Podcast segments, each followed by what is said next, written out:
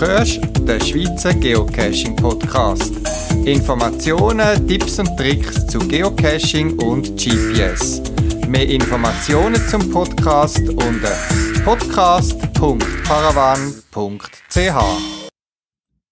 Du hörst den 155. Schweizer Geocaching Podcast. Die Ausgabe vom August 2023. Der Podcast wird ein bisschen kürzer als andere, weil ich einerseits geplant und dann auch noch ungeplant Bingo geocachen. Zwei verlängerte Wochenende, wo einfach einen grossen Teil von meiner Freizeit beansprucht haben, wo ich sehr genossen habe, wo aber ein bisschen zulasten von dem Podcast gegangen sind. Trotzdem ein paar Beiträge, Informationen und ich wünsche dir auch das mal viel Spaß beim Zuhören.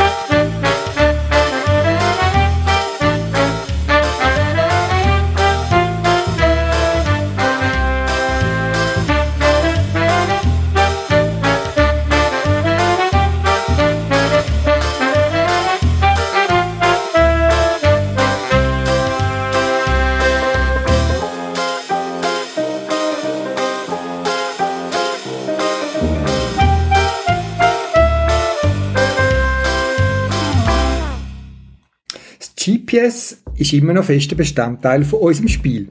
Aber wenn wir es teilweise gar nicht mehr wahrnehmen, dass ein GPS-Modul in unserem Smartphone eingebaut ist. Dass GPS gebraucht wird, ist nach wie vor Voraussetzung, um einen Geocache zu platzieren.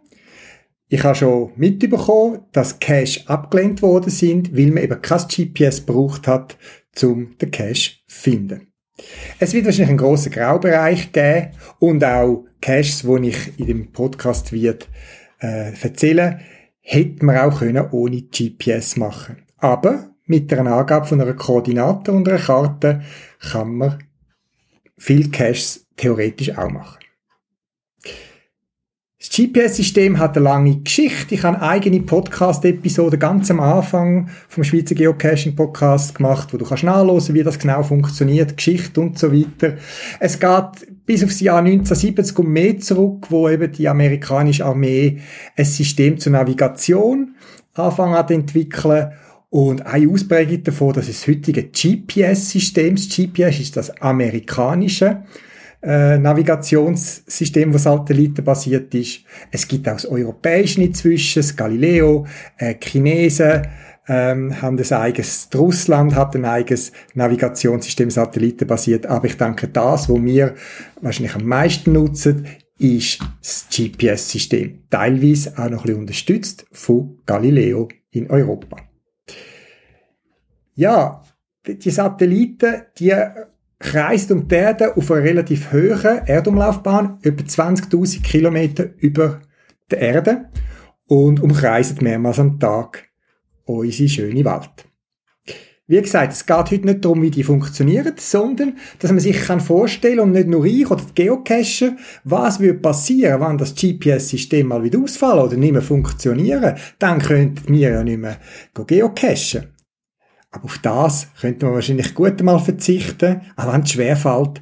Aber man kann sich gut vorstellen, was mit allen wirtschaftlichen und kommerziellen Anwendungen geht. Wir fangen an bei der äh, Autonavigation, Schiffsnavigation, Flugzeuge, die darauf basieren, wo teilweise immer noch ein zweites System eben parat haben, falls das mal ausfällt.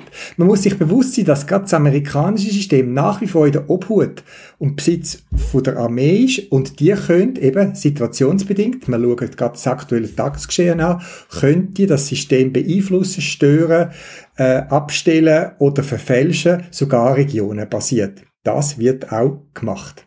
In vergangenen Kriegen weiss ich, hat man nachgewiesen oder hat man festgestellt, dass in gewissen Regionen der Welt das GPS-System eben nicht mehr funktioniert hat, um eben quasi der findlichen äh, Truppen zu verunmöglichen, das amerikanische GPS-System zu nutzen.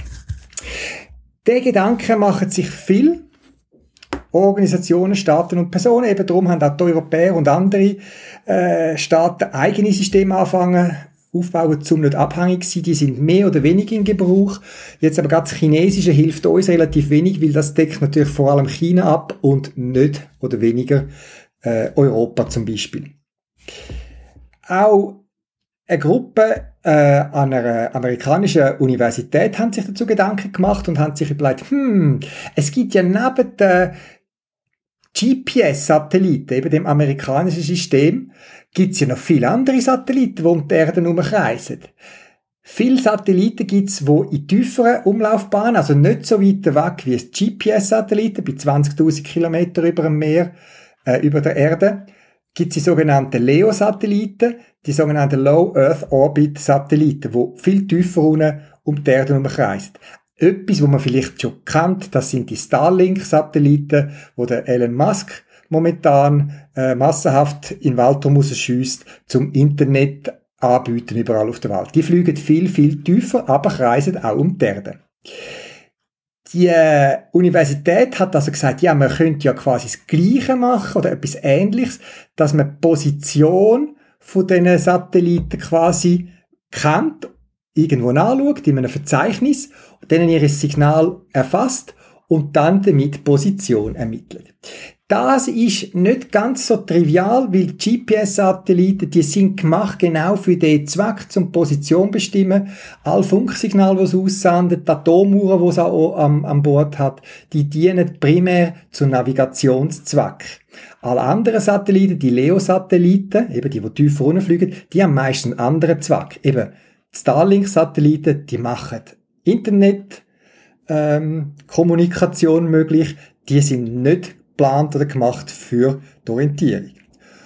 Navigation. Darum die hat sich die Universität hat sich äh, ein Projekt gestartet, wie sie das wollen machen, haben Empfang gebaut, wo die Satellitensystem empfangen und jeder von diesen Satelliten hat auch so quasi wie eine Autonummer, also jedes Auto, wissen wir, hat eine eindeutige Autonummer, wo man kann identifizieren und jeder Satellit hat auch so eine Nummer, wo er, wenn ein Funksignal äh, ausstrahlt, eben auch von sich gibt, dass man kann identifizieren. Die meisten wenigstens, wahrscheinlich gibt es ein paar militärische und so, wo das nicht haben oder wo etwas Falsches haben.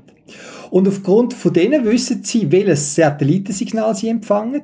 Sie haben Methoden entwickelt, eben wie sie können nachschauen, wo der Satellit gerade sich befindet und aufgrund von verschiedensten Systemdaten so können sie die Position bestimmen mit einem Fehler von etwa 5 Meter, was eigentlich sehr erstaunlich ist. Das ist etwa das, was das GPS-System heute auch machen kann. Ist noch lustig, wie sie das äh, gemessen und erprobt haben. Sie sind mit einem Auto losgefahren, irgendwie haben sich eine Navigation vor, äh, vorgehen lassen und haben dann irgendwann das GPS abgeschaltet und quasi parallel das neue System mit den Leo-Satelliten laufen lassen und haben dann können anweisen, dass das funktioniert.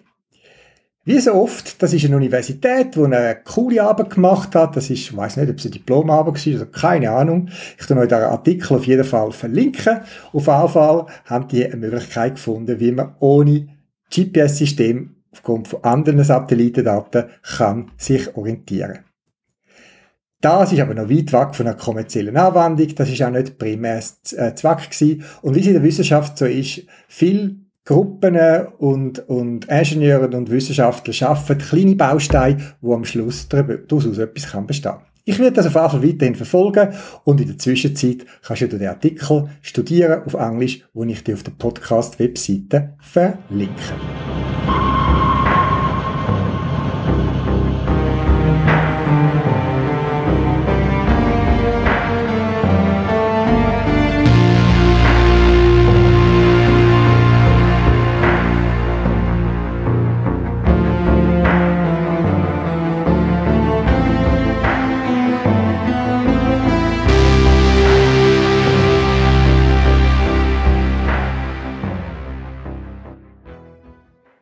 Wie am Anfang gesagt, ich müssen geocachen. Unplant. Ich habe die Chance bekommen, einen Cache zu besuchen, ganz unerwartet, wo ich nicht daran gedacht habe, dass ich den wie können besuchen. Es ist ein besonderer Cache, wieder mit einem riesen Kalender. Es ist ein Cache, wo Termin zum Besuchen von dem Cache bei eBay angeboten worden sind. Es ist ein Cache, wo sich ein Bärli einen Termin ergattert hat, sich dann getrennt hat und es dann Streit gegeben hat, wem jetzt der Termin zum den Cash besuchen gehört. Gerne hätte ich euch jetzt schon mehr von dem Cache erzählt. Ich habe ein Interview geplant mit der Owner. Ferienhalber. Der Owner, ein Cache-Owner darf auch mal in die Ferien. Kann das erst im nächsten Monat stattfinden. Und von dem her ich dich vertrösten über den Bericht von einem ganz tollen, tollen Cache, wo mich wieder mal total geflasht hat und ich relativ kurzfristig eine Reise haben müssen machen.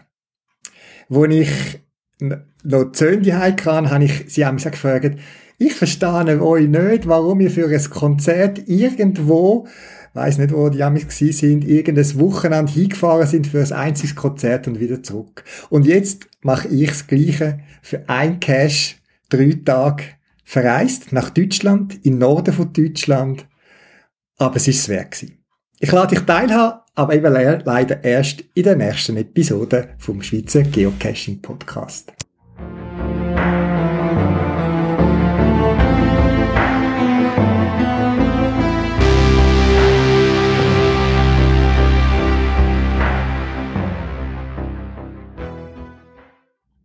Ja, schöne Wetter macht nicht nur uns Geocachen Freude, weil wir können besser geocachen. Wir machen es ja meistens lieber bei Sonne und Wärme, als wenn es regnerisch und kalt ist.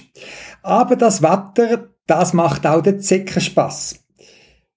In der Geocaching-Community hört man immer wieder in dieser Zeit, wie viel Zecken einen aufgelassen hat bei seinem Ausflug. Zum Glück gerade wieder entfernt und so weiter, dass man so impfen lassen und so weiter. Darum soll es jetzt nicht gehen, auch wenn die Themen Zeckenentfernung und Zeckenimpfung ich äh, relativ wichtig finde.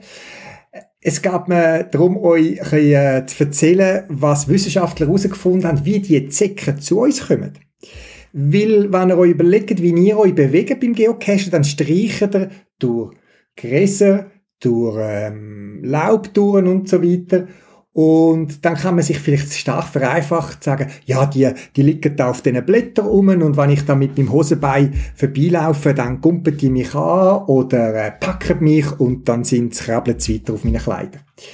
Ja, so einfach ist es nicht. Ich habe nämlich schon die Erfahrung gemacht, dass ich einmal eine Zecke verwünscht habe, und ich gewusst habe, ich bin den ganzen Nachmittag nicht durchgerissen gelaufen. Ich bin nur auf einem äh, Weg gelaufen, wo Krise war, breit und ich bin allenfalls in der Nähe vom Rand von dem äh, Waldstück und Wiesenstück vorbeigekommen. Schon dort habe ich mich gefragt, wie habe ich die Zecken aufgelassen? Und jetzt sind Wissenschaftler, der Artikel ist publiziert in einem Biology-Magazin, ich habe euch den verlinkt, äh, haben sich dieser Sache angenommen und haben herausgefunden, dass man annehmen muss, dass die elektrostatisch teilweise auch angezogen werden. Äh, die Zecken ist nicht gebaut zum Sprung machen. Die hat kein Sprungbein wie ein Heuschrecken oder so etwas, wenn ihr die Zecken anschaut. Was sie aber herausgefunden haben, die Wissenschaftler, die das untersucht hat, ist, dass elektrostatische Anziehung könnte die Zecken beschleunigen und zum Wirt überziehen. Elektrostatik mögt euch vielleicht noch erinnern, die Schule oder was auch immer, oder die eigene Erfahrung, wenn ihr irgendeinen Kunststoffpullover hat und ihr zieht den ab, dann lädt er sich statisch auf, dem sagt man elektrostatisch, aufladen und dann bleiben die Haare dran kleben oder ihr habt vielleicht das Schulexperiment noch in, in Erinnerung, wo der äh, Physiklehrer irgendwie einen Kunststoffstab mit einem Fall gerieben hat und nachher mit dem Stab ganz kleine Papierfötzchen können anziehen. Eben wegen dieser elektrostatischen Kräfte. Das heißt zwischen zwei Körpern baut sich ein elektrisches Feld auf, hohe Spannung meistens, kleine, kleinste Ströme, da muss man keine Angst haben. Und dann kann ein Teil, wo anders geladen ist, kann beschleunigt werden. So vergleichbar kann es passieren mit den Zecken. Und was ich noch spannend finde, es ist nicht nur einfach eine theoretische Abhandlung, sondern bei dem Artikel, wo ich euch auf der Podcast-Webseite verlinke, hat Bilder und auch Videos, wo es das demonstrieren im Labor, wie eine Zecke oder etwas angezogen wird. Und gerade bei die, die haben ja typischerweise Fall, ist eben das mit der elektrostatischen Aufladung äh, besonders prädestiniert, aber auch wir Menschen können das haben, ein elektrostatisches Feld zwischen uns und der Umgebung. Ich bin noch nicht ganz draus gekommen, warum man dann nicht total voll Staub ist, wenn man so geladen ist und allenfalls Zecken anzieht, dass die äh, Staubteile dann bei uns hängen, wobei ein Teil hängt ja auch wirklich an uns. Aber der Artikel, wo ich überflogen habe, ich habe nicht alles bis im Detail verstanden, es sind sehr fachliche äh, Abhandlungen, aber die Videos finde ich noch spannend, wo es wirklich mit Zecken gemacht haben und zeigen, wie ein elektrostatisches Feld eine Zecke dazu kann bringen auf ein Tier überspringen. Und das sind also mehrere Zentimeter. Das wäre eine mögliche Erklärung, warum man Zecken auf sich hat. Vielleicht auch eine gute Erklärung, warum die einen mehr Zecken haben als die anderen. Also ich bin auch schon unterwegs mit Familienmitgliedern. Ich habe keine gehabt und die Familie hat mehrere gehabt. Äh, vielleicht lade ich mich einfach weniger elektrostatisch auf. Wäre eine gute Erklärung. Auf jeden Fall ein interessantes Gespräch für Smalltalk am nächsten Geocaching-Stammtisch.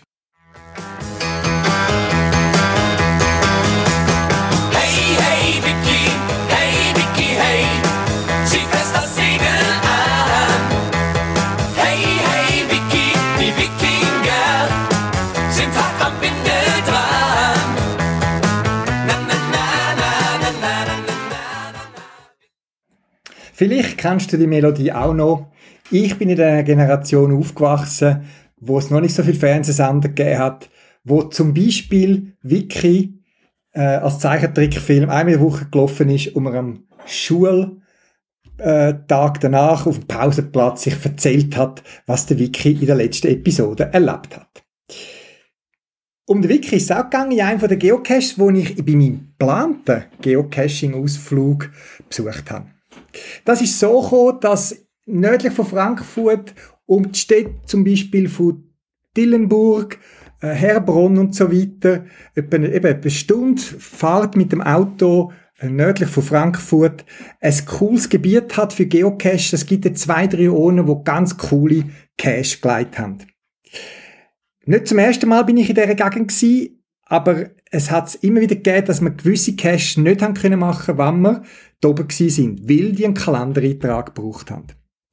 Darum haben wir schon vor längerem, Anfangsjahr, schon gesagt, die wenn wir mal angehen, haben uns ein Wochenende gesucht, wo wir all die Cash, wo wir auf unserer Liste haben, äh, können besuchen, wo sie einen Termin frei haben, haben das schön geplant und sind dann im August mal Donnerstagabend nach dem Arbeiten mit dem Zug nach Frankfurt gefahren, haben dort gerade im Bahnhof übernachtet, gerade im Bahnhof ein Mietauto am anderen Tag übernommen und sind dann drei Tage unterwegs gewesen, sodass wir am Sonntagabend wieder erfüllt mit tollen Caches äh, wieder zurück in der Schweiz gewesen sind.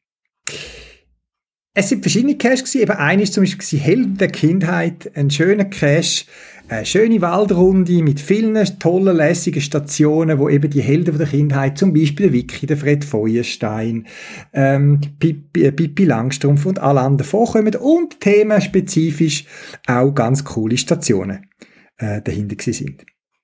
Wir haben noch andere Caches gemacht und ja, am besten sucht man die sich über die Favoritenpunkte raus. Ich brauche dazu Project GC, suchen wir eine Region, stelle den Filter entsprechend an, über 80% Favoritenpunkt und dann kann man fast nichts falsch machen. Es sind dann vielleicht nicht so viele Cash, wo man gar besuchen Wie gesagt, viel, wo meine Podcast und mich kann nicht wissen, dass ich Qualität vor Quantität schätze. Und so haben wir an diesen drei Tagen eine Handvoll Geocaches gemacht und wahrscheinlich ganz viel Mikros am Strassenrand wieder liegen lassen. Wie ich Geocaches plane und so weiter, habe ich schon ein paar Mal erzählt. Ähm, auf etwas möchte ich da eingehen, wo wir das mal recht intensiv genutzt haben und auch eigentlich so besonders ein bisschen entdeckt haben. Und zwar plane ich ja meine Cache-Touren sehr oft mit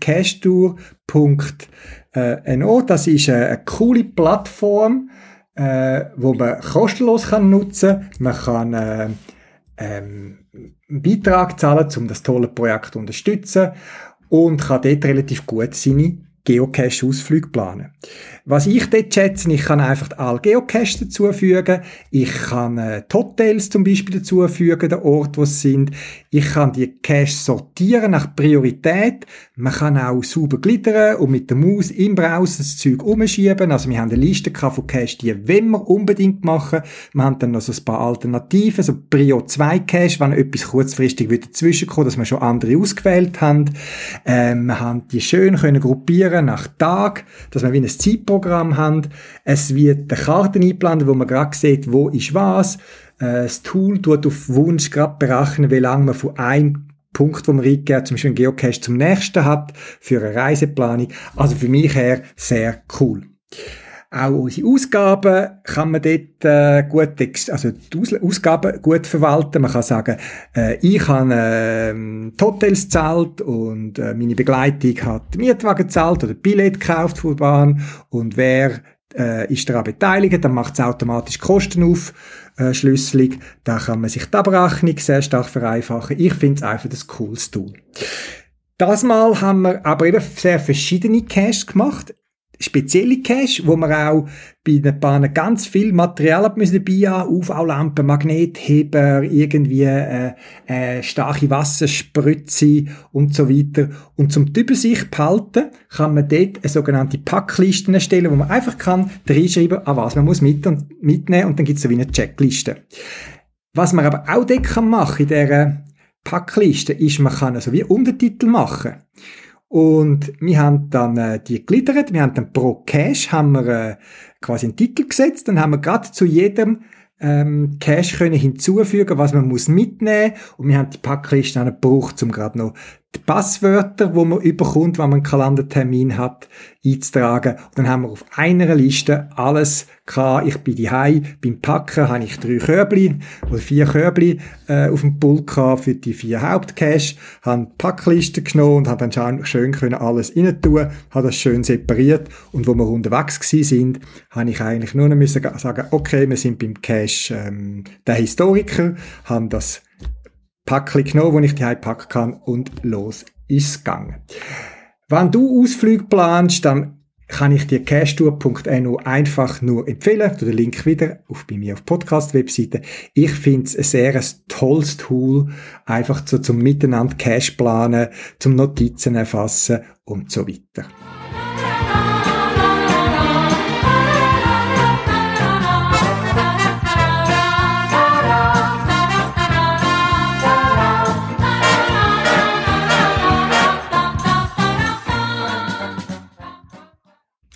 In der letzten Ausgabe vom Schweizer Geocaching Podcast habe ich ein Krimispiel vorgestellt, wo ich mit ein paar anderen Geocacher zu Testzwecken gespielt habe und uns viel Spaß gemacht hat. Vom Hersteller habe ich ein zweites Spiel, absolut neu, unauspackt, zur Verfügung gestellt bekommen für einen Wettbewerb. Und der Wettbewerb ist tatsächlich versteckt gewesen, auch im letzten Schweizer Geocaching Podcast. Man musste herausfinden, wie es bei einem Krimispiel alter Fall ist, wo die Botschaft oder die Information versteckt war. Und wenn man genau angelost hat, zwischen zwei Wortbeiträgen von mir in der Zwischenmusik, hat man das können rauslösen. Wenn du ein Spiel Firmenfeier als letzte Version der möchtest gewinnen und mit der Firma Magnifikum zu und zur zurückgestellt worden ist, dann musst du einfach bis zum 20. August 2023 E-Mail schicken, www.geocacher.ch und alle Misshandlungen wird das Spiel von dir verlost. Tja, das ist es gewesen. Eine kurze Nachricht von mir, ein bisschen schneller geredet oder verschnallert als sonst, wo nichts anderes gesagt hat, dass man eine E-Mail-Adresse bis zum 20. August an eine spezielle E-Mail-Adresse müssen schicken. Sieben E-Mails habe ich darauf aber bekommen und habe Spiel ausgelost zwischen den sieben Teilnehmern und der Gewinner ist tra, tra, tra, tra, der andere Zender. Das Packli ist schon unterwegs zu dir und vielleicht ist es bei der Veröffentlichung von dem Podcast schon bei dir. Viel Spaß beim Spielen von die Firmenfeier Das letzte Fest des Oliver Borgmann.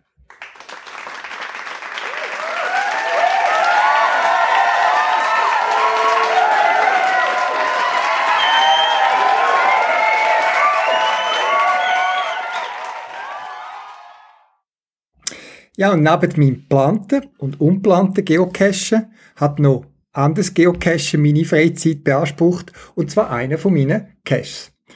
Ein Besucher von einem von meinen Caches hat gemeldet, dass etwas nicht ganz in Ordnung ist. Ich bin vorbeigegangen und habe gesehen, dass sich vor Ort einiges verändert hat, obwohl ich hin und wieder den Cache Bingo besuche.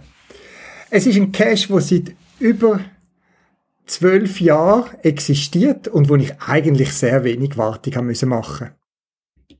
Der Cache heißt Uetliberg Inside 9 Fehlalarm in Zürich. GC2A4TM für die, die möchten nachschauen. Der Link natürlich auf meiner Podcast-Webseite. Und die Geschichte von dem Cache ist noch lustig. Er zeigt ein paar alte Bunkeranlagen am Stadtrand von Zürich, äh, wo ich immer noch erstaunlich finde, was da alles damals mal gebaut worden ist. Und ursprünglich sind so verschiedene Ideen in meinem Kopf um äh, geistert. Ich mag mich noch erinnern, was ich und wie ich den Cache soll gestalten.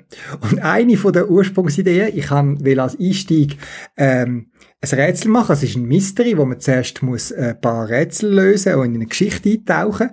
Ist gsi, dass ich mal und eben, ich mag mich noch erinnern, das ist eben über zwölf, etwa 13, 14 Jahre her, wo ich mal in einer, so einer Tageszeitung in der S-Bahn irgendwie in der Boulevard-Seite gesehen habe, einen Artikel über Angela Jolie, dass sie die Koordinaten von der Geburtsort von ihrem Kind auf ihren Oberarm tätowieren lassen hat und ein Fötli abgebildet war von diesen Koordinaten. Und dann habe ich gefunden, oh, das ist cool, Koordinaten, ein spezieller Ort. Und ähm, habe dann die, äh, die Tatsache, dass Angela Jolie Koordinaten auf ihrem Oberarm hat, mit in das Rätsel eingebaut. Ähm, das Lustige ist, und ähm, vielleicht zurückkommen zum Cache, eben vieles hat sich verändert bei dem Cache. Ich bin dann zum Entschluss gekommen, dass äh, die Natur hat vieles wieder sich zurückerobert. Gewisse Sachen haben sich verschoben bei einer Bunkeranlage. Hat es gar leichte Erdverschiebungen gegeben. Ist mir dann auch ein bisschen zu heiß geworden.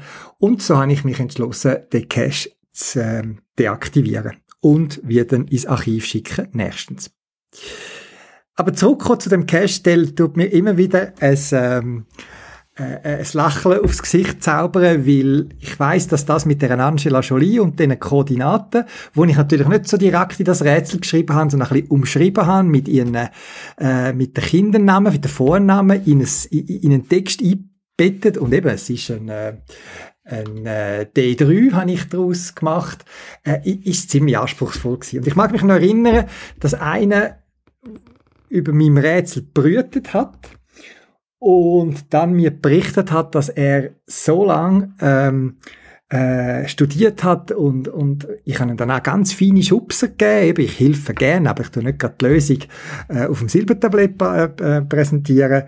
Ähm, wo er das die irgendwo äh, diskutiert hat, irgendwie mit seiner Frau und so weiter. Und scheinbar sei seine Schwiegermutter äh, in der Nähe gewesen und hat ihm gesagt, ja, das ist dank Angela Jolie, die hat doch das tätowiert auf ihrem Oberarm. Und ihm sind dazu mal schier äh, die Augen zum Kopf ausgetreten, wo er gehört hat, dass äh, seine Schwiegertochter die Lösung für das Geocaching-Rätsel hat. Und ähm, er sie dann gefragt hat, ja, woher weißt jetzt du das wieder? Und sie geantwortet hat, im Gegensatz zu dir gehe ich ab und zu zum Coiffeur. Wahrscheinlich hat sie dort Boulevardpress-Heftchen gelesen und hat das mitbekommen. Das sind die schönen Anekdoten, die ich verbinde mit einem Cash, wo ich nach über zwölf Jahren ins Archiv schicke. Es, man darf einmal loslassen, es gibt Platz für Neues und mich freuen auch immer die tollen Logs. Die Logs sind ja Belohnung für einen Owner, ähm, für seine Arbeit und man kommt ja kein Geld, nichts über, man macht das für die Community, man macht das, weil man selber am Geocachen Freude hat, weil andere am Geocachen äh, Freude haben, dass andere eben auch etwas Tolles können erleben und man tut etwas teilen, wo man kennt, irgendeine Location, eine Geschichte oder was auch immer und so schaue ich eigentlich sehr dankbar auf die zwölf Jahre mit dem Cache Uetliberg Insight, neun Fehlalarm in Zürich zurück. Aber damit ist die Geschichte nicht ähm, fertig. Weil, wo ich vor bin, zum nach dem Rechten schauen, habe ich auch ein bisschen links und rechts geschaut und habe gesehen, dass sich ähm, einiges verändert hat, auch den, vor allem in der Natur und so weiter. Aber, aber, aber, es haben sich auch andere Sachen verändert. Und vor Ort ist mir noch die Idee gekommen, zu einem Cache, wo der Final am genau gleichen Ort ist, wo den Leuten wieder etwas Besonderes zeigt. Vielleicht nimmt es dich Wunder und wenn du in der Nähe bist, hast du vielleicht auch Lust, den neuen Tradi von mir ausfindig zu machen. Wie er heisst. Der Code. Und wo er genau ist, das musst du jetzt selber herausfinden.